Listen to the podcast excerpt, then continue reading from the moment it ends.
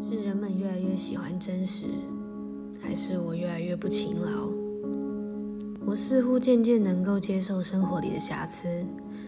很少清理的浴缸是习以为常的泛黄，门口矮柜上的痕迹是你上次穿靴子又抽烟放在上面烫到的。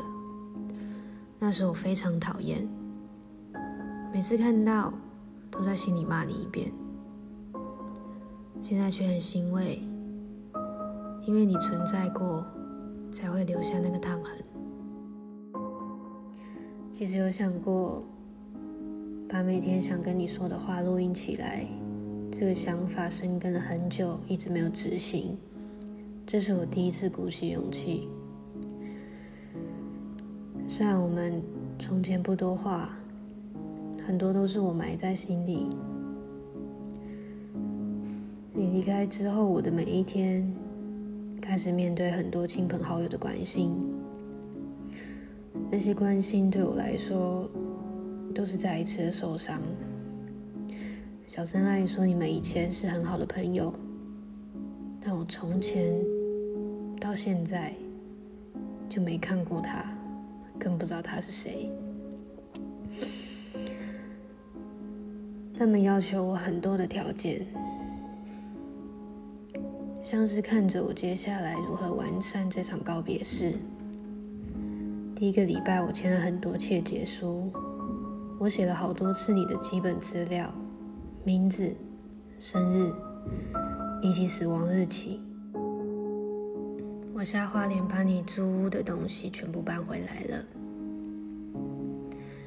但是还要等检察官处理到我们的案子，才能把你接回家。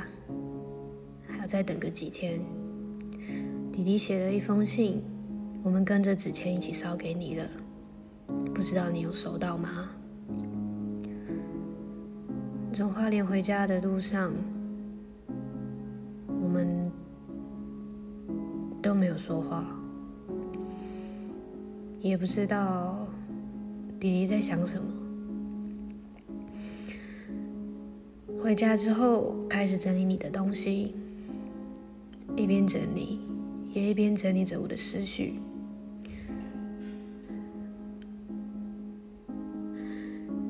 觉得很生气。怎么？怎么我整理你的东西，你却不在这里？以前你都会要我帮你整理房间。我每次都拒绝。世界总是会让你发生一些事情，并且去完成一些别人给予你的期望。为什么我是用这样的方式帮你整理你的房间呢？你的每样东西我都不敢丢掉。每一样我都舍不得，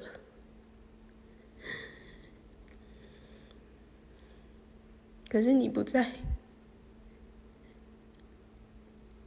还有谁会需要用到这些呢？